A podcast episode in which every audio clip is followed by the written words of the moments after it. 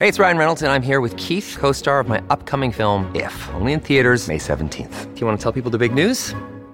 All right, I'll do it. Sign up now and you'll get unlimited for $15 a month and six months of Paramount Plus Essential Plan on us. Mintmobile.com slash switch. Upfront payment of $45 equivalent to $15 per month. Unlimited over 40 gigabytes per month. Face lower speeds. Videos at 480p. Active Mint customers by 531.24 get six months of Paramount Plus Essential Plan. Auto renews after six months. Offer ends May 31st, 2024. Separate Paramount Plus registration required. Terms and conditions apply if rated PG. And today we have Dr. Jessica Hochman. She is a board certified pediatrician uh, and a Conejo Valley re- native. She is uh, a leader in pediatrics, where she's a fellow at the American Academy of Pediatrics. Been recognized as of 2019 and 20 as a Southern California Rising Star by the Super Doctor magazine. And uh, indeed, I know her through Christina P. I've noticed also on the restream there was a lot of your mom's house language flying around with you guys, Flora May and Tom's. I see you there. But uh, Christina P. hangs out with Jessica, and that's how we got to know each other, amongst other things which we can discuss. Our laws, as it pertains to substances, are draconian and bizarre. The psychopaths start this way. He was an alcoholic because of social media and pornography, PTSD, love addiction, fentanyl and heroin. Ridiculous. I'm a, I'm a doctor for sake. Where the hell you think I learned that? I'm just saying, you go to treatment before you kill people. I am a clinician. I observe things about these chemicals. Let's just deal with what's real. We used to get these calls on Loveline all the time. Educate adolescents and to prevent and to treat. If you have trouble you can't stop and you want to help stop it, I can help. I got a lot to say. I got a lot more to say.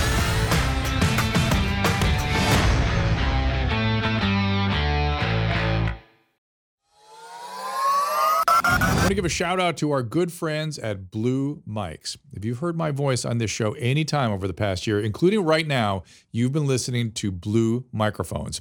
And let me tell you, after more than 30 years in broadcasting, I don't think I have ever sounded better.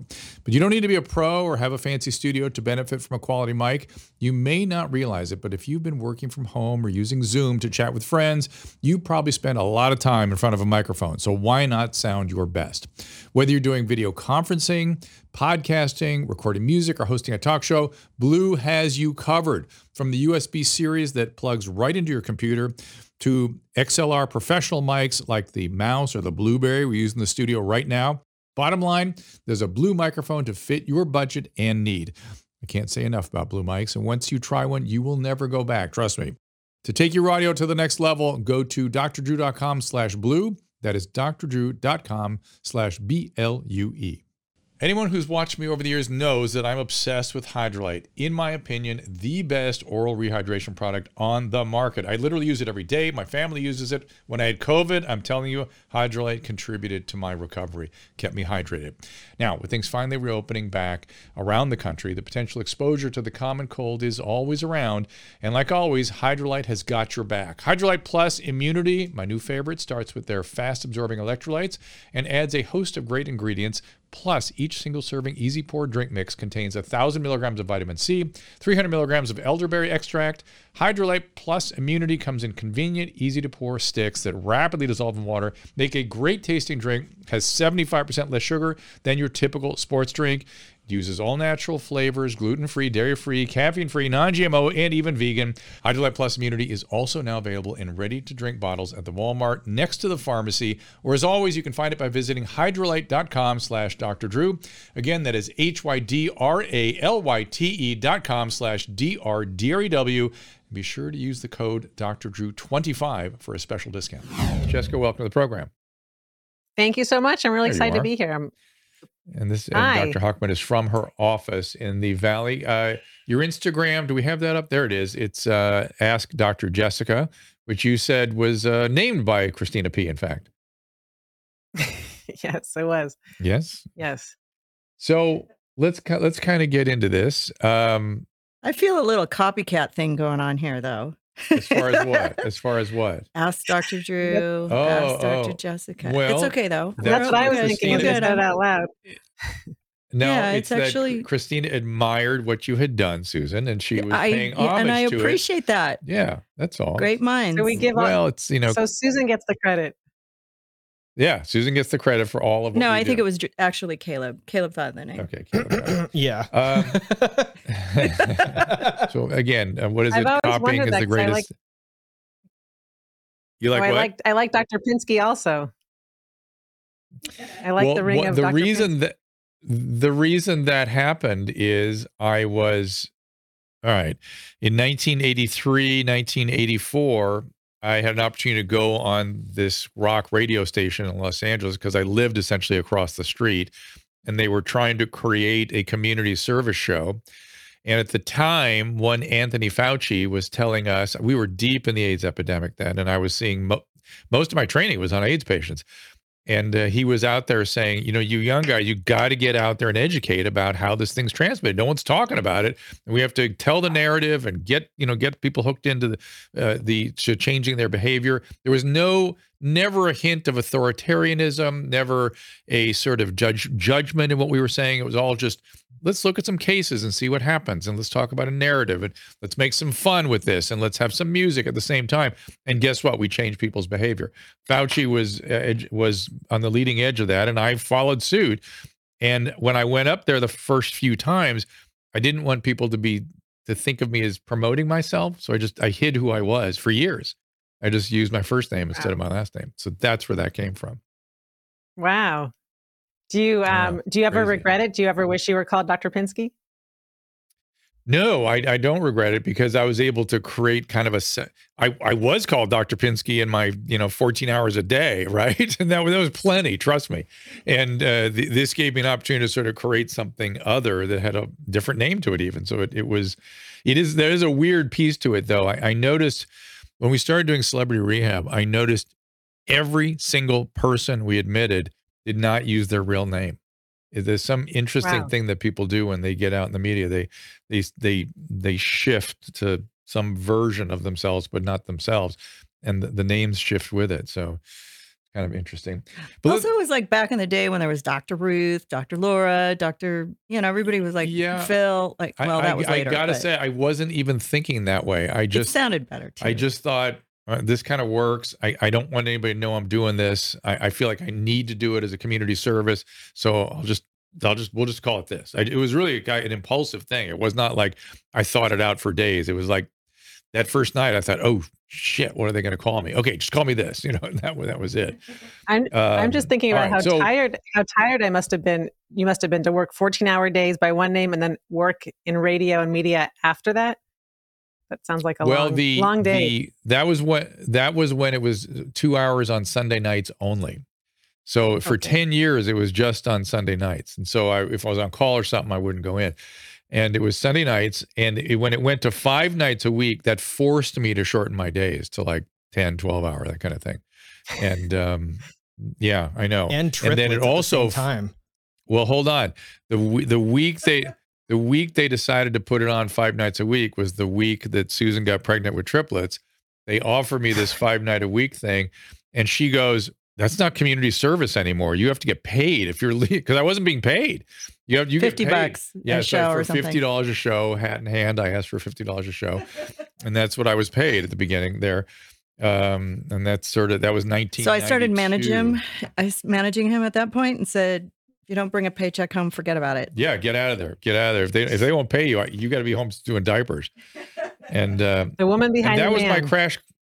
Yeah. Oh yeah. Yeah. Trust me. Show me the money, honey. Yeah, she's been there, but but that was my crash course in pediatrics. I I thought I had some understanding of pediatrics until I had tri- triplets. When I realized it really is a very different discipline, and let me and let me start out with something that I found frustrating. And you tell me if it was just the pediatricians I was dealing with, or if there's something about how pediatrics pediatricians are trained. But in internal medicine, y- e- everything has at least a provisional construct to it, a name, a diagnosis. The, the theory is you can't render a treatment because treatments are studied in the context of a specific diagnosis. So, no diagnosis, no treatment. Now, it can be provisional, right? You can adjust your diagnostic construct with time, but you have to have some sort of diagnostic construct. I could not get my pediatricians to tell me what was going on with my kids. I would just go, "What? What do you?" A fever for four days has a name when you're an internist. It's a, there's a name for that. What's the name for this thing?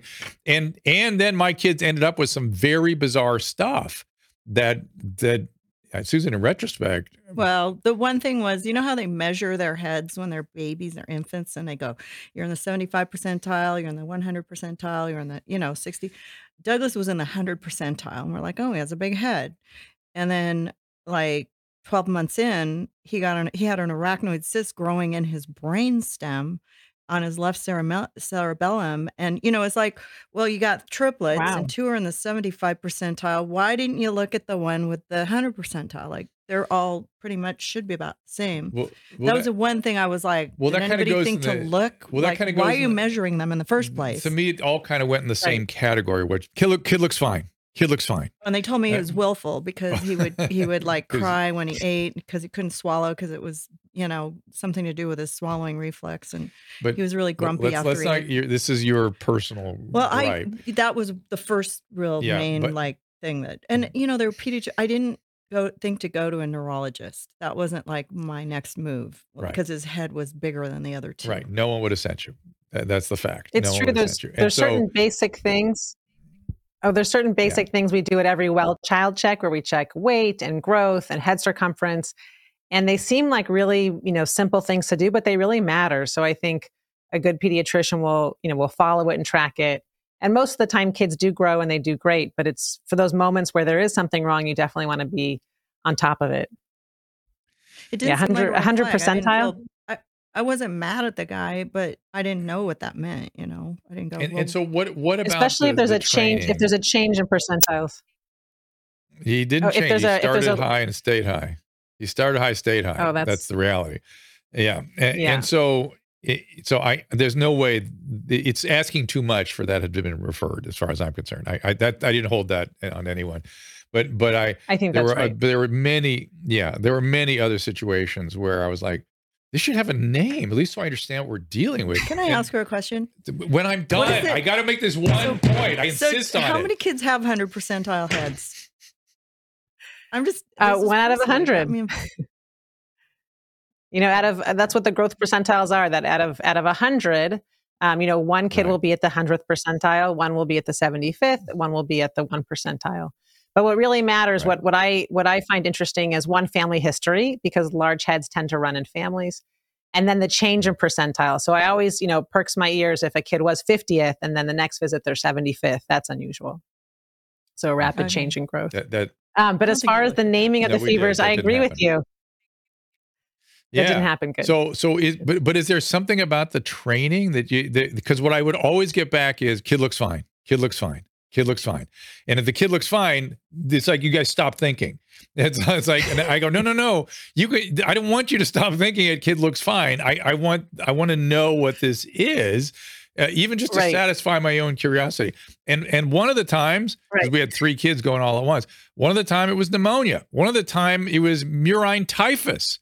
And you know, I mean, it was like we could keep thinking, please. There- Douglas this is- again. Yeah, uh, one of the times You've it was it all. sepsis. Yeah. Oh my God. we had- Wow. We had, like a full. Douglas again. Oh yeah. yeah we had we had all kinds of crazy stuff, Poor Douglas. and, and tri- Wow. you know, and then we had the fenest, fenestrated arachnoid cyst, and we're, we're we get traumatized. We we get we get PT, we have PTSD symptoms when we talk about uh, early childhood stuff. Both of us. That's why we're yelling at each other right yeah, now. wondering if your kids are going to come out normal after brain surgery is pretty frightening. Yeah. I gotta say. and sounds and awful. post surgery he had something i thought i knew something about neurosurgery too he had something i'd never seen before or heard of posterior fossa syndrome you ever heard of that i have i hadn't i hadn't and that was nasty Thank God for That was Decadron. terrible scary. that was nasty and awful yeah it was scary I like Decadron.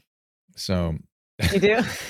Good steroids? Yeah, I do. I had she's it high, she's high in it right now as a matter I of had fact it a couple of weeks ago when I had my stem cell infusion. Everybody goes, "Yeah, you and your stupid stem cells," um, but but it did make me really agitated, and and Douglas had to take it to shrink his brain, which I, you know, I'm not a doctor, so this is all new to me. But I I was really glad that it worked. So, so am very I am. I right that that the training is You a little bit of a gestalt on do, does the child look bad or not, and, and the that's I- when you I really think- start thinking is when the yeah That's right. I mean, I think a lot of it is what when to worry. So a lot of kids get fevers, and the truth is, there's it's usually from a virus, is most of the time, and there's hundreds and hundreds of viruses.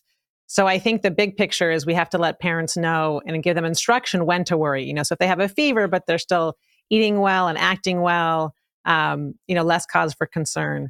But now I'll tell you, we have um, better ability to check what we call viral panels. So I can actually swab in a child's nose and check for, you know, the 27 most common viruses. So sometimes we can actually get more of an answer. Um, the problem there is sometimes insurance doesn't cover it. And then I feel really bad if a parent Right. gets a large bill when the truth is Yeah. it doesn't often change management, doesn't usually change the advice I give. Um, Well, unless with the- it's, you which is what, yeah, which is what's interesting to me. So, so th- this is to to to your point. Invariably, it really didn't make a difference. It, it really didn't in, in the reality of how the how things unfolded for each child's particular situation, except the the one the arachnoid cyst, which was essentially a, a moon rock, you know, an asteroid hitting in our backyard. That was just weird. Um, I've never seen but one. the other ones, I I, I bet. Uh, and and believe me, when we it's a long story, but even when we were I, we were looking at the CAT scan, they called me back there and they went, "We think it's an artifact." I go, I, "Artifacts don't move the fourth ventricle." I, I come on, they they like didn't want to acknowledge what was going on. It was very strange. Um, so the the reality is it, it the kids did do fine. They were right that it was going to turn out fine. But personally, because of my training, I just need to know. That's just sort of how my training goes. So I'd be one of those parents, and this is an interesting point. Like th- that, you we should be asking parents. Do you want to know? Do you want to maybe spend eight hundred dollars to know, even the your insurance might cover? I would say yes. I would do it personally. I would Right. do it, and and maybe if I were, uh, I, Susan, would you do it? You would you want to know what you were dealing with with a good deal of um, certainty, or would you be like, okay, they, they tell me the kid looks fine because you come from a family where you'll die of something else. I like certainty, but I the problem is I lived with two doctors. So like your dad would come in and go, "Oh, he's got typhus," like, and I'd be like, "Well, why didn't the pediatrician?" You know. Right. It, uh, but I think I don't know. He was also a really good older doctor. Like I don't know. Well, he he Kids he are. was. I don't know. he I, was the I one don't want to that- shit on my pediatrician. I like them. no, were they good. did a great job. It's just it's just it's a it's a curiosity I've always wanted to ask a pediatrician about. That's why I'm sort of I of wanted the opening with this. neurologist to No, have I- I certainty, and actually- he seemed to. I get into this with my husband a lot because he's an internist and he teases that pediatricians have such this, you know, blasé attitude. And as an internist, they really think about the differential or all the possibilities and they think things through. Yes. So I hear that Yes, and we- yeah. Good. Okay, well, good. It's not just it's not just me because literally it would be like anathema for an internist to go, "You look fine. I'll see you in two weeks or three weeks." It's just like, no, Yeah. we we we were we will be wrong before we'll say eh, whatever, it, because we you know part of our training was just destroying each other around those issues. Right? You stand at the bedside and go, "What is Right. this? What is it? Why? Defend it. Give me some literature. Tell me again. Refine it tomorrow." Right. and th- that's the Right. training and and i remember in my pediatric rotations it wasn't quite so much. And in fact god this is so interesting. I hadn't thought of this in years and years and years. The one of the pediatric residents went oh i don't know how those internists remember all those differentials. And i thought there aren't that many. And pediatricians are in a weird way kind of dealing with more because you're dealing with completely different differentials at different stages of development. Right. you know, when you're dealing with infants versus babies versus children versus adults, these are entirely different systems you're operating with. That's the part I found Right. challenging about pediatrics. But they don't get You know as really sick and as challenging often about- as Oh, sorry. Which is No, I think adults are a lot more- a little more cavalier about it. That's true. Right. Yeah, well, especially older adults. Older adults, uh, sh- shit goes down. I mean, I- just shit goes down. I can't older adults. imagine though being a pediatrician during this COVID experience. All right, so that's what I want to get into. That's I mean what I- that, that that I just to add a little oil onto the flame for you. Okay, so that's what I want to get into, Eh, which is how has the first of all, how has this been for you? COVID. Um, it's been it's been okay. It's been interesting. I think um, I've gone through waves. In the very beginning, um, it was really difficult, in all honesty, because my, I have three little kids. They're in elementary school, and their schools were closed. They're in LAUSD, and to layer on top of that, um, I work with my father, who's seventy, and so in the very beginning, you know, a lot of there's a lot of concern should he be working still, and he was working, and so I felt a little bit of guilt to be, you know, carrying the burden of I was trying to see more of the sicker patients in our office. Um, but he, you know, he didn't complain. He was happy to be here, but it was more of my own personal guilt trying to figure out how scary COVID, you know, was, how how to protect ourselves from getting it, and then managing uh, my kids at home. But but overall, I think it's been a good experience in some ways. I've learned a lot. Um, it, it makes me it reaffirms how much I like what I do. Just the role of you know being there for families and growing relationships with my patients, um, and and and being here when I'm needed. So oh, you know, I wouldn't. Uh, and so, I wouldn't go looking back. extent, I wouldn't change my profession. Oh yeah, I understand that. Uh, the extent to which PD, you you witnessed COVID, what what were the cases like? Did you what, what kind of gestalt, what kind of impression did you come away with about COVID in pediatric populations? That's a great question. Um, honestly, in the very beginning, I was really nervous to see my first positive COVID cases, and as time went on, I kept seeing more and more COVID cases. I was really um, pleasantly surprised at how well kids were doing. I think um, Mm-hmm. of all the kids I've seen, really they I've been lucky. They've all done well. I haven't had to hospitalize any patients who have had COVID. Um, you know, I'll see kids. I had a six week old that had a fever for a couple of days. Um, I think s- some of the teenagers tend to get more of the flu like symptoms. But overall, um, kids have done very well. I haven't seen any cases of MISC. I haven't had to hospitalize any patients. To be honest, the hardest part uh, is that there's so much anxiety around COVID. Um, I've had a number of parents, you know, hyperventilate on the phone when I give them the news that their child has COVID. Um, dealing with the quarantine procedures, I think, has been really stressful on families, figuring out how to stay home from school and parents' work situations. But I really do think the blessing of COVID, um, if there is a blessing, has really just been how well kids have been doing. Right. And, and so if you were to describe the average p- child COVID case, are they are they even do they even seem sick? Do they just have a little cough, a sore throat? What's sort of average presentation? in my experience as an outpatient pediatrician, so this is I work, you know, as the front line, not kids that have been in the hospital. So that pediatrician may have a Yep. different perspective. But for myself, most cases were picked up asymptomatically. So the child had no symptoms mm-hmm. and they were picked up from screens going to school, screens playing in sports. And then I get the phone call from the families about their positive case. So most kids I've seen have had no symptoms. And then I would say after that, more like uh, cold like symptoms, uh, stuffy nose for a couple of days, maybe fever. Um, but overall, I, I, uh, mild or asymptomatic. nothing. A nothing. And and so Yeah. did they on average did they transmit to other family members? Do you have that sort of data in your head? So this, is a great household? question. Yeah, so very often, you know, parents brace themselves, they separate the children. Um, they're expecting there to be, um, y- you know, cases spread within the family. Most of the time, when there's a case that that I found a, a child where they were symptomatic, they generally get it from an adult. They generally got it from a parent um, Mhm. um, or from another adult. A lot of times, I did not see sibling to sibling spread, um, but sometimes I did. But again, most of those cases were asymptomatic.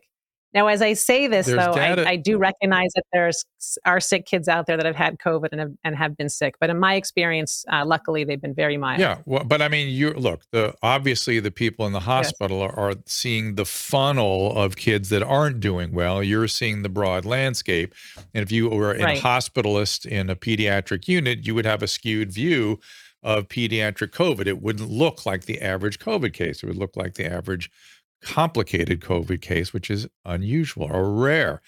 And you know, there's data that Yes. that only 15% of spouses will contract COVID from their spouse. That it's a relatively small number. There's usually some household transmission, but it's unusual for the whole household to get it. It usually goes Right. like in my house, I was sick. I brought it in. We there were it was Christmas Eve. There were 10 people here. I gave it to one of my sons. That was it. That was it. That was Wow. the transmission. And Susan And- Susan slept next to me the entire night. I thought I was um sick from the the scotch that Adam Carolla was ladling down my he woke throat. up with a hangover. Yeah, and and in the morning she you, kiss, she kisses my forehead and goes, "Uh oh!" and she jumped out of bed and ran. I never didn't see her again for two weeks. I never touch him. I don't know why I touched him. It was it was I was having a dream Uh oh. that I was singing the 12 days of COVID. We made up this song and it, it- we I was singing at my sleep and it was I thought it was a gift from God telling me that my husband had COVID. So I I don't know. I woke up, fell his head, and I didn't see him for 10 days.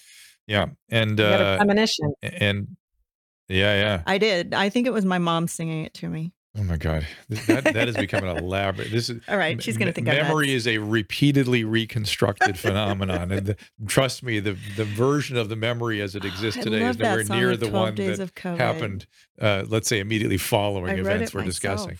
But It's anyway. I, I have I have hyperthymesia a little bit, which is sort of I have ridiculous autobiographical memory. So, so and, and I, one of our sons has even more so that. I know it's And, and so, everything. so for he and I, when we see everybody else's memories, we're like, okay. I did. I Oh, had the dream, the 12 okay. days of COVID, the same for night. us, we just we play the tape back. We literally can play a tape I, back. you don't remember like- that? You you had that around that time. No, I had it on. Christmas Eve. Yes, there there was that was flying around a couple of times, but that particular night, I was fitful all night because I thought I was having something. Yeah, you were probably else. waking me up. Yeah, and and you woke up and I said I wasn't feeling Didn't so you great. tell you? uh, T- didn't you say I was singing it in my sleep? Not that night.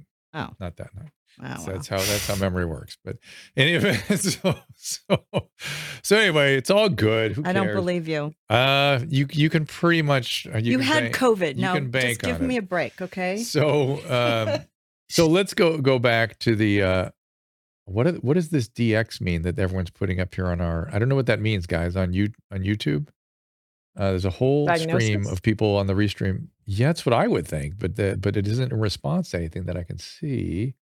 Let me see. Hold on. Let me see where it starts. Yeah, I don't know what that was all about. Anyway, so yeah, we have been talking about diagnoses. That's what that's our that's our sort of thing. And Jessica's husband's a, an oncologist, and so he uh, thinks in terms of diagnostic spectra. Those those are the guys that have to think about in, in extraordinary detail, extraordinary detail when they when they think about what they're dealing with. I mean, they they as as oncology has progressed, you know, we're, we're now down to what's your genetic, you know, what's your code, and then how do you Right. address that person's code. So it's getting Right. wilder and wilder in his field. Um, He's well, he's actually an, in, So- an internist. He I thought he was an oncologist. Is he not an oncologist? no, he he did likes oncology, but he's an internist. Oh, that's well, good. it's he's one of the. He's the guy like me who just does general medicine, which is rare these days. So, It's true. uh, so back to the kids and COVID. So kids and COVID, they don't transmit that much. They're often asymptomatic. They're contracting it from adults, and they uh, have natural immunity subsequently. Have you been looking at the natural immunity data in kids? How does that look? Yeah, it actually looks. I mean, I think what's tricky with kids is it's clear that natural immunity works, but I think where the the nuance is is that it's unclear if the asymptomatic cases, um, if those kids make a lot of natural immunity. But it's very clear that that there is a benefit to. You know, I would never wish a kid to get COVID, but there is uh, a real benefit in terms of natural immunity. Reinfection rates are much are very low. In fact, the um, the study that the trial for Pfizer, where they looked at children to get approval for emergency use authorization approval for the age 5 to 11, um, 20% of the kids in both the placebo and the vaccine group um, had evidence of prior infection of COVID, and none of those Oh, kids got reinfected. Yeah, not in either group. So So, know, so and- this and- is the category of. Go ahead. And it also looks that ahead. you know it's possible to get reinfected, but most kids by far, when they do get reinfected, it's not symptomatic illness. So they may get a positive screen in their nose or test positive, but they're not actually showing symptoms. So, so for for what you're describing, which is this natural immunity plus vaccine, uh, is something we're characterizing now as hybrid immunity. And there's a lot of people who are starting to talk quietly, somewhat in public, but sort of quietly, about the possibility of hybrid immunity being the future for all of us. You know, sort of ideally, really, uh, in that the hybrid immunity in a sense, one of the models would be well, you get the vaccine, then soon after that, you get the infection. So you have a mild infection, and now you have spike protein and um, natural immunity. So you have broad immunity and high immunity on the spike protein, which is that's what I did. I had natural immunity, and then I took the vaccine also, and, and I think I might have been re-exposed. I was just looking. I, have got a big antibody profile I do that I'm part of a research protocol, and everything went up for me since uh, three months ago. Like my neutralizing antibodies went up, and I thought. Wow. The only way that happens is if I, am reinfected. So, so I, I may have been exposed, which is interesting. And it's another interesting model for how natural immunity works. But the, the question, though, becomes uh, is hybrid immunity something that's being talked about in pediatric circles? Have you heard people talk about that? I haven't. I did read that study from Israel where they, uh, I think it was, it's still in preprint, but they had one group that got the vaccine, one group that got the vaccine and natural immunity, and then the other group that just got natural immunity. And it was clear that the group that had um, the illness and one dose of the mRNA vaccine had the best immunity of all. Right. So I do think there's something right. to say for uh, hybrid that hi- I never heard hybrid. that term, but hybrid immunity. Yeah. Yeah, it's called hybrid immunity. I talked to an infectious disease guy, uh, academic up in San Francisco, and he was sort of he raised the issue as like, I mean, why are we wearing masks after being vaccinated? We kind of maybe we should be. He, he wasn't ready to say it yet, but he's saying well, one model would be we encourage people to get infected in the first six months after they get the vaccine. So what what's with the masks? And, and speaking of masks, I don't think anyone would ever go for yeah. that. Though. Well, what, they, what when they say endemic, hang on a second, I'll talk about the mask in a second, but when they say endemic, yes. that's what they're talking about. They're talking about a, a pool of virus that repeatedly reinfects everybody. That's what endemic right. means. And so right. they're kind of under their breath saying the same thing. So masks, how how do you perceive the mask wearing in kids and and its efficacy and its potential adverse effects on kids? So, masks are a great question. They've become a very um, divided issue.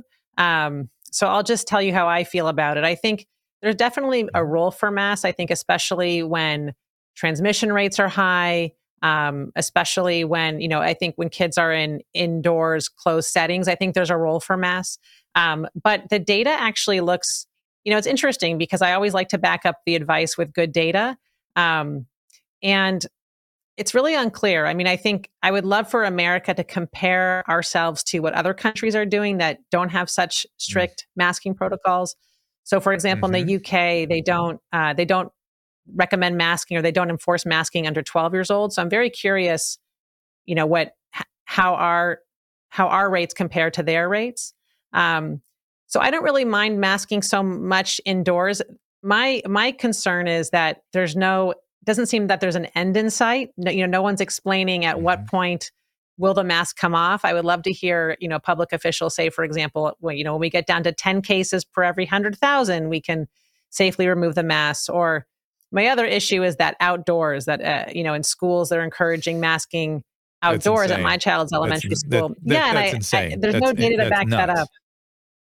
I no, think no, no, there is a ton of data to back up the the opposition opposite opinion, which is there's no outdoor transmission. There's just no. I mean, it's extremely right. unusual. Uh, right. And, so I, I would love to hear where the end is. And the data on masks that we do have, I, I Walensky, the head of the CDC, just the other day said that it's 80% effective. I don't know where she got that Yeah. data. The only data I've seen is out of Bangladesh and Denmark, which puts it around Right. 15, 20 at, at best. It's not zero. I get it's not zero, but it's not it's not even 50%. And people treat it as though not wearing it is being a murderer. You know, it's like mm, it's not the way it works. And and and I was Right. talking to a group of teachers. I gave a lecture to a group of teachers and that we were talking about the mental health issues that have come out of COVID, which are profound, and the data is Sure. terrible. Yeah. And they they asked a simple question, what do we do? I said, well, you know, what normally I do is drink, first of all, get down to the kid's level, look them in the eye, reflect on your face exactly what you feel they're feeling. This reflective function has a reaches the midbrain in a way that words don't. And I was explaining all this stuff, and they went, but the mask. And I thought, oh, you can't even you can't even help these kids. You can't even do what you need to do to to Right. help to reduce the stress, improve emotional regulation. It, it it's so Right. disturbing to me. Yeah. There's a lot to it. I think, um, you know, I think people are really attached to the idea that masking um, will prevent, absolutely prevent COVID transmission. And I just don't think that's the reality. I think kids wear them imperfectly. You know, I'll see kids, I, I- I don't know if they're dirty, they're touching them. Um, And actually, the Bangladesh study, I don't believe showed a benefit in children. I think it was more, you know, the 50 year olds and older. That's right. Um, That's right. I didn't my- want to my even kids say will that, even but I think that's true. Yep. Yeah, I mean, I, uh, you know, I do think, and most kids are very resilient. So I do think that tr- most kids that wear masks um, are doing very well and they're compliant and they don't complain. But I see it with my my kids' friends. Some of them wear wear glasses. They get foggy. They're irritating. Um, you know, a Mhm. lot of kids that have um, they're learning to read. Like my my daughter's in kindergarten. It's I think it's really stressful on the teacher to teach how to how to blend and how to pronounce. Um, you know, and I think I think ultimately it makes would be nice to have an endpoint to see the mask come off at some point, especially as rates come down. And on, honestly, Yeah, and especially as it kids do so well from COVID, I think there's this. Um, in my mind, there's a big exaggeration. A big uh, there's an exaggerated response to cases for kids. So, you know, my question always is, okay, there's a case in in the class, but what happened with that case? Did it lead to any hospitalization? Did it lead to a child really getting sick? Because most of the time, by far and away, the answer is they did not get really sick. It just resulted in, you know, a case. The kid went home, um, which to me is not a public health emergency in any way. Yeah. Right, right, of course. but Uh, that's look, what's happening. even in my age group, I'm right. Even in my age group, the risk is one percent, five percent at worst. You know, even if I have moderate to severe, and and it, and and I, you know, I've always said that you know when I had my prostate cancer treated, they told me you have a ninety percent probability of cure, and I thought, well, that's cure. that's it. That's when doctors talk like that. Wow. Ninety percent is that. That's it. Now, when we say ninety nine percent we're saying don't even think about it. Because when I got COVID, one of the strangest questions I got was, "Were you afraid? You had, you had COVID too, right, Jessica?" I did. I did. We had it around the same time, Yeah. actually. So Yeah, there. Were you, were you and I afraid? Were you afraid? I was like, was I afraid? Did Did you get people asking you, "Were you scared? Were you afraid?" Yeah, a lot of people are still shocked when I tell them I had COVID. And honestly, I was never truly worried for myself, just knowing the, the risk No. factors and my my age group. Right. I was more worried that I'd pass it to a patient, you know, which thankfully I didn't. Of course, of course, That was more of course. I mean, were were you scared? It's like ninety nine percent good outcome. How how could I be scared? I wanted to stay out of the hospital. I didn't want to take a hospital bed. I wanted to get better as fast as I could. I took monoclonal Right. antibodies. I tried to preach about that back when people didn't seem to know about it. Yeah. Are, are they giving monoclonal But antibodies that to was when it was political. if too. they get sick? no, not for kids. Not for kids. Yeah. Not You yet. Not it's that I know of. I don't think it's approved under 18. Yeah. I haven't I haven't read that. I don't I don't believe so, not under 18. But I do think That's there's an issue. I think I've noticed the big divide is that is is the personal tolerance to risk. You know, like you're saying Mhm. 90% to you is cure, but there's a lot of people that you know, they it's it's really hard to hear of any kid having a bad outcome. And so I think, you know, and then we have these really um I don't I don't know if the word draconian's too strong, but very strong measures at the you know, just to prevent any problem. And I think I think there's a place where it's gone too far with children. th- that place is yes, that we're we're in that place. And then that of course dovetails into vaccine therapies. I, I mandate vaccine one thing. I, I I'm glad to see vaccines for every age group, yes. but mandated vaccine. Then I, then I'm a little hmm. Now there are plenty Yes. of mandated vaccines out there. H- how do you think about the mandated vaccines as compared to these vaccines? No, it's a really good question. I, I am very, as you said, I'm very for the vaccine. I'm excited to offer it to families. I've had a number of, you know, we're offering in our office.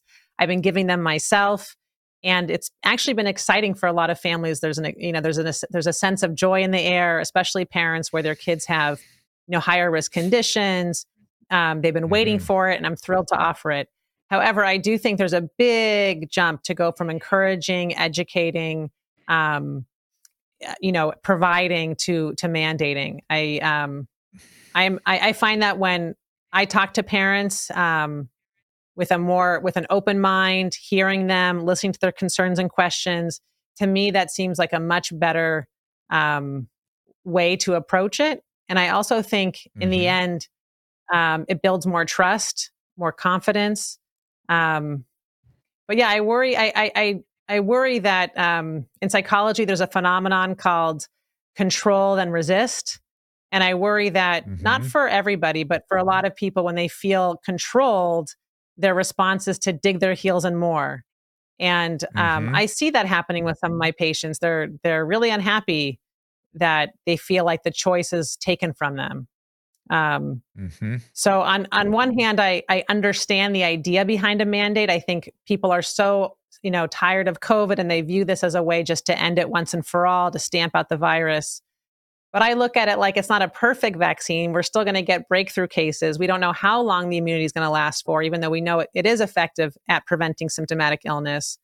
Um, but I think I think the benefit to making it a mandate, I don't see it. Um, and to be honest, especially where I worry is with children, to take away school from them, I think is a really big deal. Yeah, no kidding.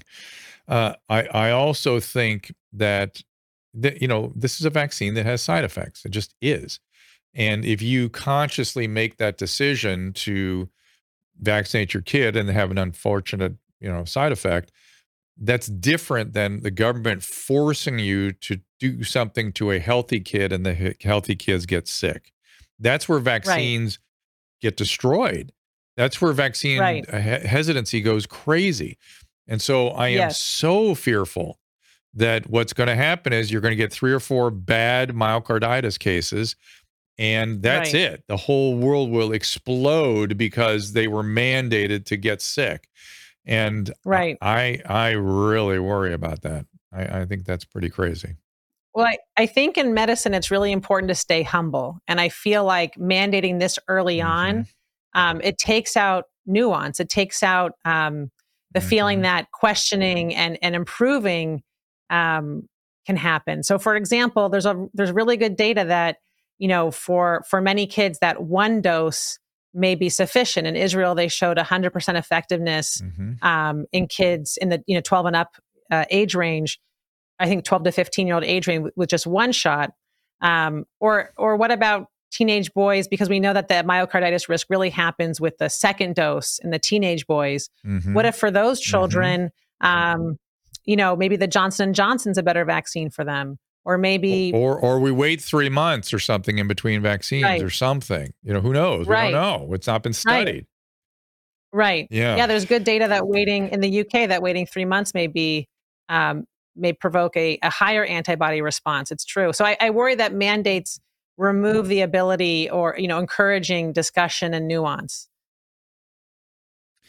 Well, let's take a little break. And We're here with have Hochman. You can. What's that? And what? Say oh, and the, a couple other things. The, the kids that have had COVID in the past, maybe one maybe one vaccine would be sufficient. for sure, for sure, for sure. And and we're not seeing the myocarditis when J and J, right? No, there's that one in a million clotting risk with with women in particular, but uh, Yeah. not uh, myocarditis. Uh, and me, I woke up after my Johnson Johnson vaccine with uh, raccoon eye, and that's the Oh presenting goodness. manifestation presenting manifestation of a transverse sinus thrombosis. So I'd look in the mirror going, "No, come on!" But I have a blurry turned photo out of nothing- Oh, do you really? That's too yeah, funny. Show we, me. we tried to find a better one, but this is the, the one. the Yeah, you can't really get. see it anymore. see We it. took need to that get a a better one. screenshot off your show. But Yeah. Look at his look. You've look at had everything. right eye. Like it was Of on the outside. It was like kind of blue, and it kind of puffed his eyeball out a little bit. it looks like eyeliner. See how he, I know it's pretty funny. Yeah, but it was it was. I thought, wow, is this really I had to put gonna happen? makeup on it. Yeah. So so let's take a little break. We're talking to Jessica Hochman. You can uh, follow her at Is it uh, Hochman or Hotchman? Hochman. And you can okay. follow at Hochman, yeah. Instagram.com slash ask. See, I was Dr. wrong. Ask Dr. Jessica. And uh, we'll take a little break. Be right back with more. And we might get some of your questions over on uh, on Clubhouse. We'll check that out as well. I see some of you sitting over there. We might get a couple questions in. And uh, we'll be right back after this. I want to give a shout out to our good friends at Blue Mics. If you've heard my voice on this show anytime over the past year, including right now, you've been listening to Blue Microphones. And let me tell you, after more than 30 years in broadcasting, I don't think I have ever sounded better. But you don't need to be a pro or have a fancy studio to benefit from a quality mic. You may not realize it, but if you've been working from home or using Zoom to chat with friends, you probably spend a lot of time in front of a microphone. So why not sound your best? Whether you're doing video conferencing, podcasting, recording music, or hosting a talk show, Blue has you covered. From the USB series that plugs right into your computer to XLR professional mics like the Mouse or the Blueberry we use in the studio right now. Bottom line, there's a blue microphone to fit your budget and need. I can't say enough about blue mics, and once you try one, you will never go back. Trust me. To take your audio to the next level, go to drdrew.com slash blue. That is drdrew.com slash B-L-U-E. We are here with Jessica Hochman, pediatrician. Let's bring Jessica back up. A lot of strange stuff on Restream today. So those of you who are our frequent flyers there, we apologize, but it's kind of entertaining to have a new group in there, uh, whatever they're doing. I, I the, somebody named uh, Gunval Has is to contact Caleb. He already gave me Ye- his information. But Okay, but good. Now it's fine if you guys want to be dicks and do this. That's he's fine, gonna have clip fun, that but- one part where you just said his name, and he's gonna it's gonna be on his account in two minutes, surely. So it- this is Good, what trolls love good. to do. he should enjoy. will- I made somebody happy. That's good. Maybe somebody want to learn more about uh, their children. I, I'm interested in people that have YouTube armies. That they should, they should, they, it's funny though. they It's should like, be on our side. Uh, but I love batting trolls, so don't don't piss me off. all right. Well, there you go. I hope I'm pronouncing his name right. My favorite thing. Yeah, I hope I'm calling his name properly. And people want to pitch him for the show, so please give me the pitches right here. So, Jessica, before the break, we were talking about some of the side effects of vaccine therapy and our enthusiasm for vaccines, but our our concerns about uh, mandates. And much like you, my concern is that uh, the physician patient interaction has been ceded to authorities, and that's never good. It's a nuanced process. As you said, we should always have humility as we make our decisions and adjust course constantly and be able to re recalibrate our risk rewards as we move forward on behalf of patients. Authorities cannot do that. They don't know how to do that. They're not in a position to do that. They can't adjust course ever. And it's disrupting the practice of medicine in a way that I never imagined would happen ever. It's just unreal. But here we are. Uh, I feel that uh, I don't know how your husband feels, but I feel like general medicine and primary care has been affected more than anything. Does he agree with that? I, I he does agree with that definitely. Um, Yeah. I mean, I think I have some friends that are physicians that are happy with the mandate. Some that I really respect. Um, you know, they think it just takes the decision away where maybe there shouldn't be a decision. Um, you know, instead of having families deliberate over it, just make the decision easier for them. Um, but to me, I just worry that there's potential negative outcomes from making a mandate. Um, some Right. some So- unintended so- consequences. Yeah. Right. So let's talk about that. So myocarditis Yes. in uh, adolescent males is somewhere around one per four to one per six thousand. Maybe let's say say one per fifty five hundred, just to round it all out. That is a that's going to be a large number of kids. Now, in terms of the individual risk, it's much like my 99% thing I was talking about a little while ago. It's not going to happen to you. 99% probability, not going to happen to you. But when you That's right. vaccinate millions of kids, when you vaccinate millions of kids, you're going to see hundreds, maybe thousands of cases. And some of those, when you get up into the thousands of cases, are not going to be fun. They're going to be bad. As people are Well, going I- when I you have an inflamed say- heart, you can get sudden cardiac death. And that's what happens. And so you'll say, go ahead. Well, I, I will say that most of these cases, you know, there's the one, some studies have shown one in 5,000 rates of myocarditis with the second vaccine for teenage boys. Some have shown, um, uh, you know, one in 20,000. I do think it's an important point to know that they do recover by and large of these cases. Um, kids do, you know, seem to recover, but you're right. We don't know long term what this means. And also, I wouldn't want that to be my child to have an infection of the heart, I think is a, you know, Right. if we can mitigate or lessen that risk, I think it's important to think about how to do so. So let, let's let's put even a brighter light on the myocarditis that we have seen thus far. Is it it all appears mild, it all appears reversible, although we don't Yes. know the long term consequence. There could be myocardiopathy, cardiomyopathy down the road. We don't know, Yes. but we think not. But that's on the small scale of delivery we're using now. When you start the large scale delivery of vaccine to, to adolescents, like huge scale, Right. there's gonna be there's gonna be mild and there's gonna be severe. That's the way medicine works. Right. And when if you know, Right. I, I I figure if we see three severe cases of myocarditis that are publicized in a healthy kid, people are going to go crazy. If if if, if Well, there's a mandate, if right. there's not a mandate, If it's just a it's just an unfortunate outcome. Yeah, but go ahead. Right. No, I agree. Trust. You have. I worry about trust. Um, you want to make sure that the public trust the recommendations, especially when we go as far as making a mandate, because in the future, if we were to make a mandate again, um, we would get a lot more pushback. So I do think, um, especially with children where the risk benefit ratio isn't that clear.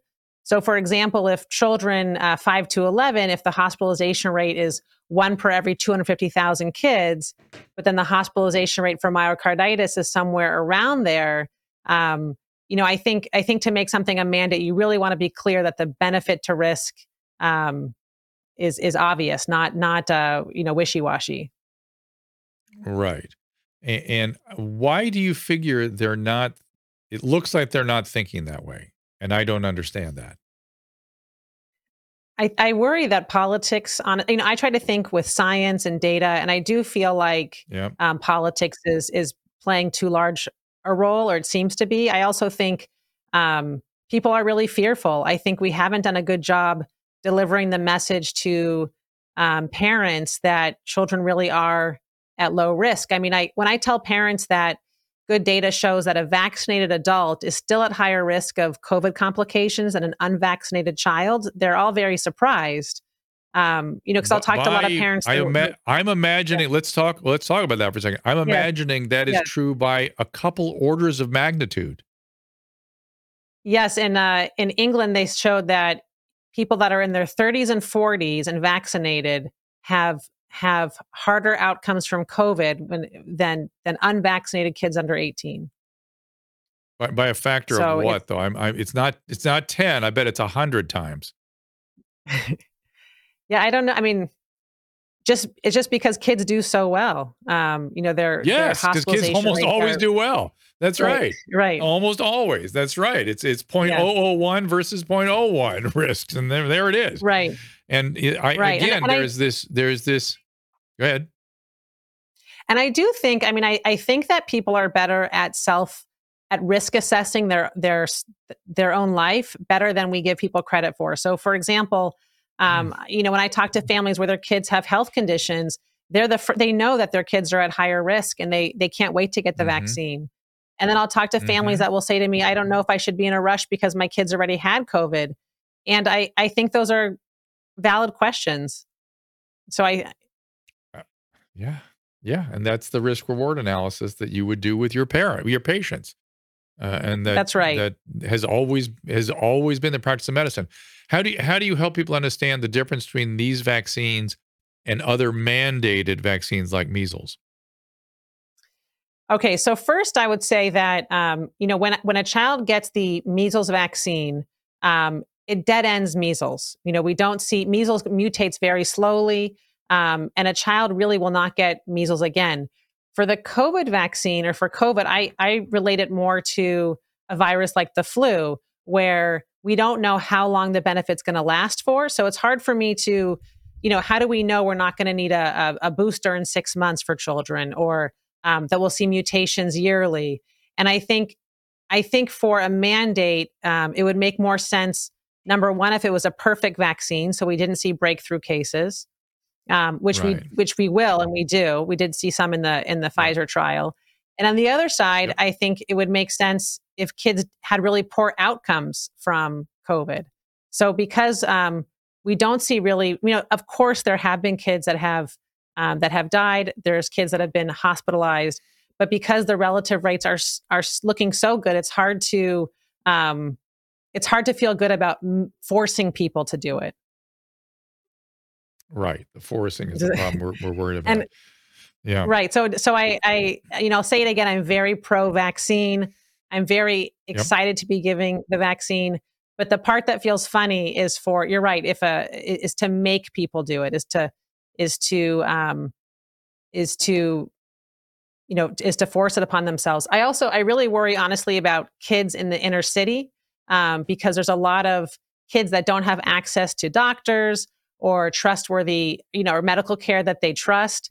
And um, for example, in San Francisco, um, the black population, their percent of vaccine is over 20% uh, less than the than you know than all races considered. And so, you know, that would be awful mm-hmm. to have kids not go to school um, for for lack of getting the COVID vaccine. You know, I just I think I think that would be a much worse outcome for our future children than to right. Um, this is what they you're you're doing a risk reward analysis. You're saying you know what's worse, us keeping a, a us being engaged in a racist policy that keeps kids at risk out of school, or the risk right. of COVID, which is nominal. It's like give me a break. All right, let me uh, take a couple calls from um, uh, from. I'm our, glad you agree with me over here in Clubhouse. I do agree with you. Um, I'm trying to get on law animal trainer, law animal trainer. Uh, um, you know, in French, you can't put two vowels together if the first word is an article uh, or a preposition. Sorry about that. Um, all right. As usual, that person does not seem to be coming up. Oh, there we are. Kristen.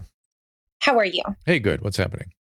Okay, just a question for you. So I was trying to, what are, the, how many healthy children without comorbidities have died in the US and then just how many kids total. I'm just wondering why the mandate. Like if the numbers are wild, then you know what I mean? Yes, I could... yes, I get it. That's what we're struggling with. Go ahead, uh, Jessica. So, okay, it's a great question. So, in the United States, there's been a total death uh, count somewhere between mid mid 500s to mid 600s. However, um, and this is where I get frustrated with the data in the United States. It's really hard to find out exactly how many kids in that group have had comorbidities. Dr. Marty Makary um, from Johns Hopkins, he estimated that 10 to 20 of the kids that have passed away have been healthy kids, kids that didn't have comorbidities. So that's not all to right. say so, at all so every death, of course, matters. Uh, you know, every death, so of course, matters. But if you're a parent of a healthy kid, but, but you're to save 20 healthy kids, you may give 10,000 kids myocarditis. So, huh.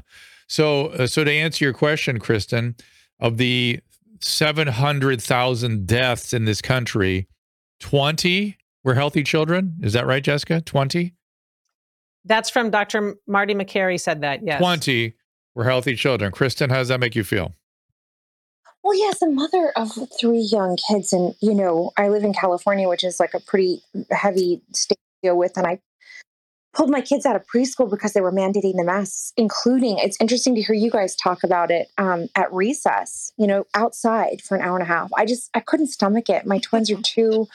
My son was four, and I just was uh, mortified. You know what I mean? Because yeah. I I work production, so I work long hours. So they'd be there a minimum of eight hours, you know, about eight eight to nine hours. Yeah. And I just I was it. like, I don't you know, at the end of a 15 hour day on set, my teeth are covered in like gross stuff. I have to change my mask. I'm sorry, I am getting graphic. It's all good. But, oh, I know. I love gum. I should try that. But yeah, so it just it feels uh, really confusing. And then you have these people that are angrily vaccinating their children because if you if you just have like a question about it, like I work in an industry where we're all vaccinated, but if you have a question about it for your kid, you're Yeah.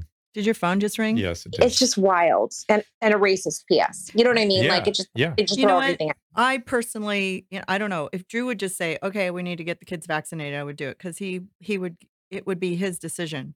But if I had triplets in preschool and I the vaccine was only a couple years old, I'd want to wait another year and see what the outcome was and make well, sure that I wanted to see the downside. we, know, we like have a fair bit of data on it now. And again, yeah, to save to save 20 children. I'm not anti How many how many healthy kids are we going to make sick? But I mean That's like the question. Like, like what Dr. Jessica said, when kids get it, they get it. And, and, they get over and, it. but, it's not and, too bad. But part of the problem is there's viral replication going on in these children, and we're trying to suppress viral replication so we reduce the risk of these variants developing. But the viral replication occurs even in the vaccinated population. But how does so the that viral argument, replication ha- happen if you keep them in your house and they get over it? It's happening in the child. It's happening in the child. Oh, okay. Uh, yeah, I don't know anything about medicine, but yeah. I'm just telling you from a mother's perspective, yeah. I would, I would just say, I'd rather my kids just get the virus. Well, but but you are making a point within that that is well taken, which is and wait for the, the vaccine. Even even, even if the child develops a variant, if he or she doesn't transmit it to anyone, who cares, right? It has to it has to move well, off that I, child I don't know. I completely else. feel for mothers. I would be freaking out if this was happening to my kids. Yeah, I get it. Well, I think honestly, what's also stressful about getting COVID is the is the quarantine. I mean, I it's hard for families. Mm-hmm. I, I think a lot of families would would that I talk to, they're not that scared of their child getting COVID, but they don't want to deal with staying home for 10 days. You know, it's definitely better to not get the virus if you don't have to.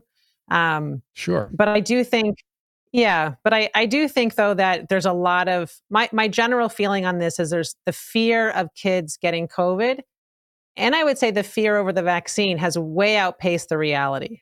Yeah. You know, I think both are Yeah. actually very low risk situations. Let's say um, I, let's say all 600 kids that died of COVID were healthy. Even then, yes. the argument Right. for vaccination is kind of it's it's intense. It's hard to make it. It's it's it's a certain kind of it's for not- certainly not an argument really. about saving yeah, for mandates. It's certainly not an argument about Right. preventing deaths.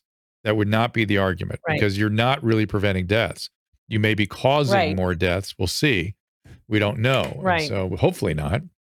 Hopefully One not. argument I hear a lot Uh, from families is they, they feel like it's the right thing to do, that if they're they want to vaccinate their Mm. child to prevent spread to the elderly. And Yeah, I I and I, that. understand that perspective. Um, that. but the counter to Mhm. that is the counter to that is that we know that most people by and far that are by far and by far and away that are dying of COVID are the unvaccinated. That that if you've been if you know if Mhm. you're worried for your your grandparent, just I think the number one thing to do is make sure that they're vaccinated and and have a booster. Amen. 100%. Diane, uh, Diane's up at the podium here. Go ahead, Diane. Hi there. Thanks, everyone. Uh, this is very interesting. I wanted to know um, if either of you could say more about the Israel study that you uh, mentioned about the first dose effectiveness in teens um, and how that may be enough.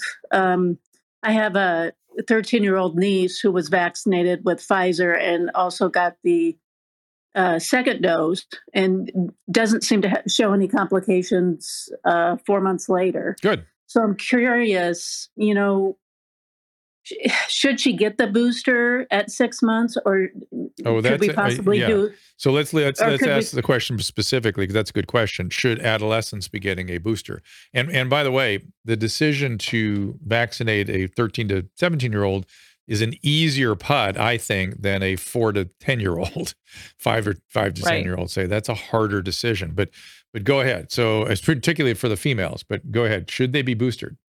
Adolescents. I don't think so. Yeah, I don't. Uh, first of all, the the FDA is not, or the CDC is not recommending boosters yet for under under eighteen. Um, Right. but I, I, you know, I do believe that the first round of vaccines are holding up very well. That there are breakthrough cases that happen, but they generally tend to be mild. Um, but the first round of the vaccine does an incredible job of keeping people out of the hospital and from dying. So, especially in an adolescent group, I, I would not recommend a booster at this time. So and do you think there's a probability that they will approve it? The boosters? I have a feeling they will, just I because I it seems think- to be the path. because that's the way not. things are going. I, I think they're not going to. I just have a feeling that that's it for they, they they've sort of gone as far as they're going to go with uh, the adolescents because they really think about it. I mean, if the risk of myocarditis is after the second shot, who knows what we'll see after the third, right? That's a good Ugh. point. Yeah, I mean, Yeah. I don't want to think about it. Yeah, in, in in Hong Kong and the UK, they're just recommending one dose for the teenagers. I I saw that. I've Yeah. seen If that. I if, after what Douglas went through, with I what? would never have wanted to give him a vaccine because I know he would probably get something bad. You mean and Jordan after had a horrible reaction to it when he he had the vaccine. And he's yeah, our kids 29. had bad bad vaccine reactions. Yeah. Uh, they they were sick, really sick. but his kids like I sick don't enough know. that it kind of made me worry. They're like, oh crap, you know, we're gonna have a myocarditis here. We're gonna have a. I think some Paulina would have been fine. She's made Yeah. of steel. Yeah, yeah, I agree. Well, this is all important information. Um, do you recommend? What do you recommend to the average patient that they discuss this with their pediatrician? Do you think they'll find a Absolutely. an audience for this Yeah. conversation? Okay, because our Oh, profession absolutely. has gotten weird in the last year. Yeah, I do. I mean, I, I think I'll say, you know, in my mind, the big picture here is I just hope that kids get back to normal really soon. Um, I think there's so I much guess. fear around around COVID. There's so much fear around their vaccine, and I do think you know we're overthinking a lot. That we should be, you know, I'm seeing a lot of collateral damage because I think we're just tunnel vision thinking about COVID, and I'm seeing kids gain weight. They're lonely. They're anxious. They're depressed um, and they're not seeing their friends. They're not playing in sports. And I really think, um, you know, I implore parents just to think about getting our kids back to normal, however that, however that may be. Yeah, I uh, did a presentation with this group called Gaggle, who has a lot of data on what's going on with adolescents and older childhood. And when you see what's happening as a result of the time they're spending on the screens, with the Yes. advent of these home screens and what they're doing with each other with that and what they're getting exposed to by the age of nine and the depression. The only thing that's not going, the only thing that has not gone up is suicide, although there's been a lot of increase in suicidal thinking, particularly in younger females. Right. But my position is the reason the suicide itself hasn't gone up is because they are home with people on top of them all the time. They don't have an opportunity Ah, to sneak off and do something. And so they may have suicidal thinking, but they're around their family all the time, which is a good thing. But it's uh, making making it um, more difficult to actually attempt. And so I I think that may be the reason that because the ideation is up, the ideation is up. And and Yes, I I've been yes. I've seen this from the beginning. I've been in a I the, I saw the panic porn they were creating, and I people now are starting to speak more openly about you know, by people I mean leaders and and thought leaders are talking a little more freely now about what was happening during the early stages of the pandemic. And I've talked to some, you know, academic leaders who, when I they I say, well, what what what was that? What were you doing? And the the answer I'm getting now is a panic. We were in a panic, which was obvious, and the panic was caused by the press. You weren't in a panic because Yes. of COVID. You were in a panic because of what the press was doing to you. I kept telling people, don't Yes. listen to the press. They have no they have no business even commenting on this. And the other thing that they say is when we start talking about pandemic policy, that if you look at pandemic policy from five years ago, doesn't mention any of the things we did. We literally, the federal policy did not have the policies that we ended up creating. And the reason we created the crazy policies we created, they will tell you now. People have said it to me out loud because China did it. And my eye on what what they did, I know it's really it's striking, isn't it, when you hear that out loud? And they and to my eye, and this is my own little interpretation of this. What I saw going on with Wuhan was some sort of rehearsed procedure they had that was clearly already in place in case they had a catastrophe from the lab. I mean, the idea of chlorine containing trucks rolling down the street, where did they come from? They were already on hand somewhere to roll out if if the virus got out of the lab, right? To wash it down the drain. They locked down the way they had rehearsed locking down, also to look good in the eyes of the leaders, you know, back in, in Beijing. Uh, so there was a wholly different set of circumstances than what the rest of the world was contending with, and yet we all modeled what we did after what they did, which didn't work, by the way, there Yeah. or anywhere else.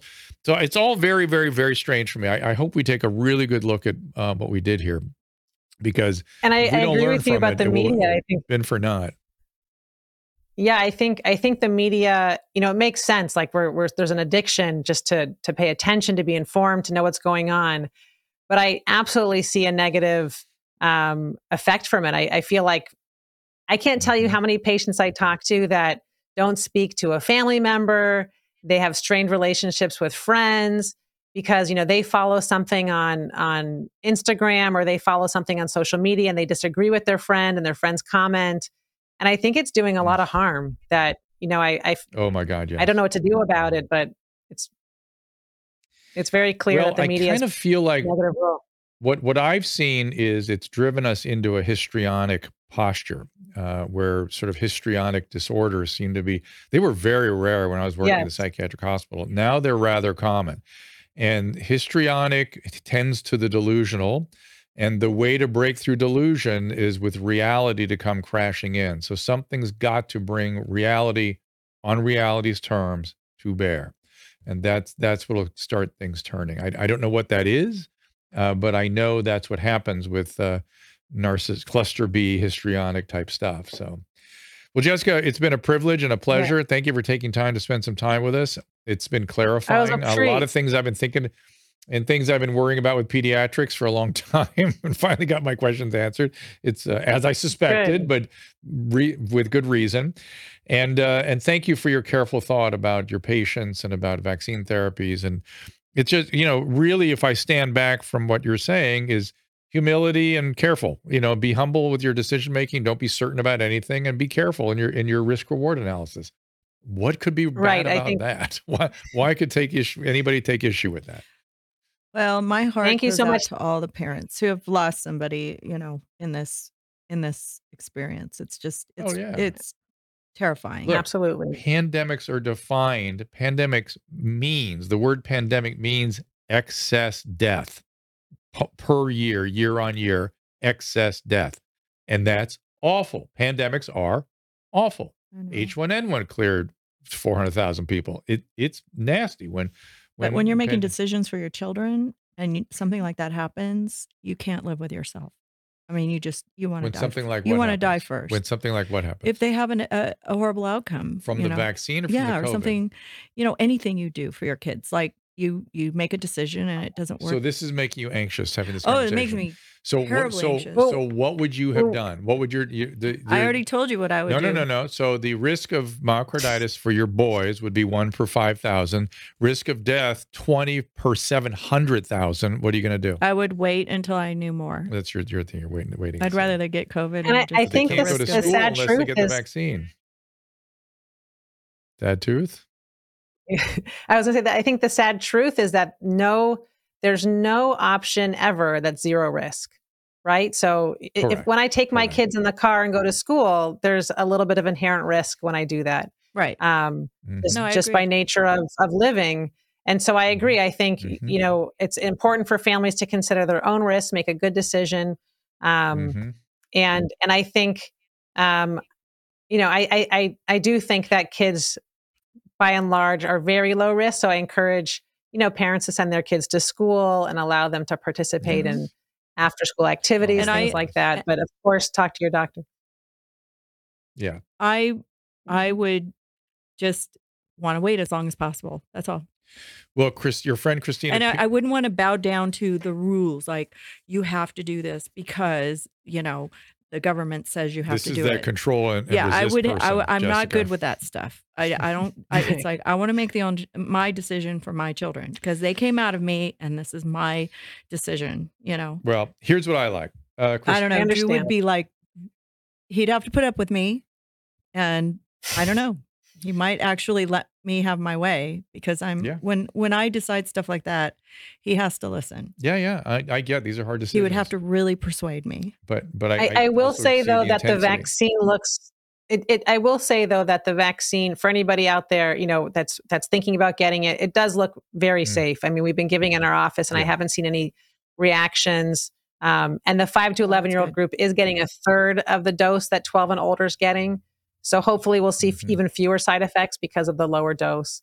Um, but I think you're you're in the right to want to ask questions. I think that is completely reasonable and and smart. I would just want to wait like six more months or a year. Well, what you I what I like is that uh, Christina and I, when we first started talking, developed the rational revolution, and this conversation has been quite rational, and that's what I like. so good. you can you can except for tell me, your except for that crazy friend mother over there, Christina there. that the rational This is the revolution sign? is This underway. is the sign. Okay. That's the sign. It's it's, I it's like your it. it's your re- the le- left hand uh, up towards your face. So Okay. that's it. Okay. I would be Um, proud to be part of the uh, rational rational and- thinking. Rash Revolution, and you've got to get the uh, we got to get you a mug because the the mugs put the mug up there so Okay. Do we Jessica still can see have it. the mug? I, So, the wait mug's still available. I Yeah, have I'm sure look. it's still available. Those have been iconic. Can you put it up, Caleb? Do we have it Oh, available? he probably doesn't have. it. I don't You- think I she have will it. love it because it's so funny. Oh, it's too bad because it's it's she and I both with this sort of uh, early 20th century Soviet iconography. Yeah, you know, having our Yeah, send us your address leaning and out I'll of the get you one train, for Christmas. telling Le- Lenin Lenin-esque thank poses, both of us. I need to order some of those for Christmas. Both gifts. of us in Oh, and also Lenin-esque show everybody your bobblehead really quick while we're talking Oh, about yeah. tchotchkes. This is something Susan invented, so everyone Yeah, they're enjoy. coming soon. Enjoy, enjoy. They're they're out. They're off the coast Christmas of Long Beach now. it's apparently, coming. Got to get those. Uh, that's too Dr. Drew funny. How do they get that? they'll be available soon at via drdrew.com. Okay. Let's let Jessica All go. right. She has Keep work to do. back. Jessica, we, we've we've This is we've it? This is the exceeded the time limit. Yes. I think bye, you Jessica. should go It's- like this. See, see, Thank you so much. I had a lot of fun. different. Some- so- all right, buddy. Thank you so much. We'll see you soon down Laguna. Take Thank care. you. And uh, see bye soon. to Jessica and uh, not bye to me yet. So, uh, all you guys, let me do say goodbye though to. I am a nervous wreck right now. I know I could tell. Giving my opinion. well, not just your opinion, but you also. I um feel it. It's like this. I mean, I told you the analogy yesterday. right? Mm-hmm. No. It's like when fake boobs came out Oh. in the 70s. yes. I said I wanted to wait and see what it was like 10 See, years see how it see before how I it would make goes. that. I was flat chested, but See. I thought, you know, I want to wait 10 years and I mm-hmm. saw some bad outcomes. Mm. So I don't know. I like to see a little time. So I'm going to end the room in Clubhouse. We thank you guys for having joined us there. Uh, we've got a few calls in. Thank you. And uh, those of you out on the restream, um, I, I couldn't pay enough attention to you guys to understand exactly what was going on there, but it was kind of interesting. So DX means what it sounds like if you sound it out. Diagnosis. No, if you Dox, sound it out. Doxing. Yeah. No, dicks. Oh.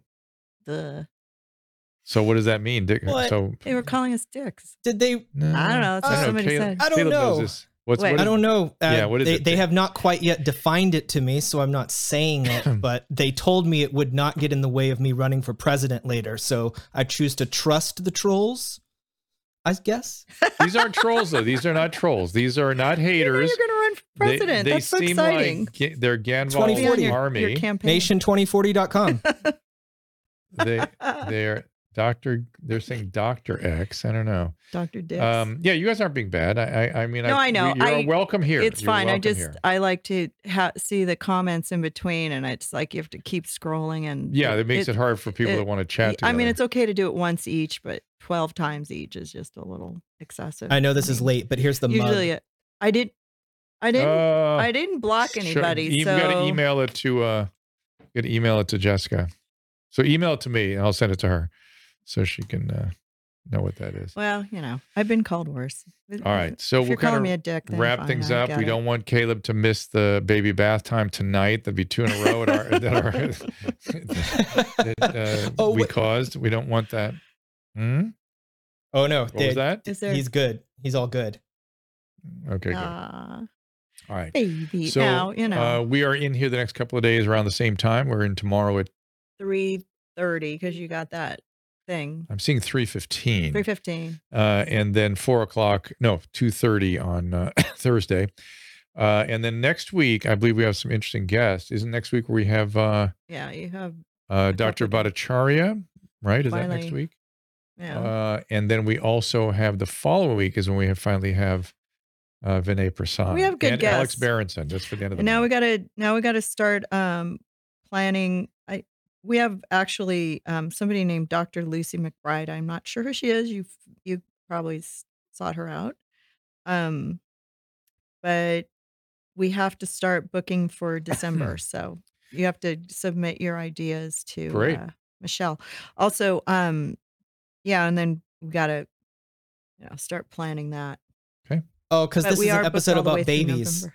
Here's the the today's photo of McBride? Camden. Oh, cute. There's we did this at a pumpkin gosh. patch. Look at that This face. Halloween T-shirt. Next Does time I'll have throw his up on your Christmas face photos. when you do that? Oh, oh, I've had yes. an eye full Oh of- yeah, of I hold him up vomit way up when high. you That's do- his new thing is he's spitting because he's trying to go drooling on you. but all he knows how to do is Yeah. spit. So he gets so frustrated. yeah, you get a mouth eyeball full of spit or It's all over. Uh, it's good. it's always It's good stuff. Juicy. All right, you guys. Thank you so much for joining us. Uh, we will see you tomorrow around Try the three of those at the same time. See you then. Ask Dr. Drew is produced by Caleb Nation and Susan Pinsky. As a reminder, the discussions here are not a substitute for medical care, diagnosis, or treatment. This show is intended for educational and informational purposes only. I am a licensed physician, but I am not a replacement for your personal doctor, and I am not practicing medicine here. Always remember that our understanding of medicine and science is constantly evolving. Though my opinion is based on the information that is available to me today, some of the contents of this show could be outdated in the future. Be sure to check with trusted resources in case any of the information has been updated since this was published. If you or someone you know is in immediate danger, don't call me, call 911. If you're feeling hopeless or suicidal, call the National Suicide Prevention Lifeline at 800 273 8255. You can find more of my recommended organizations and helpful resources at drdrew.com slash help.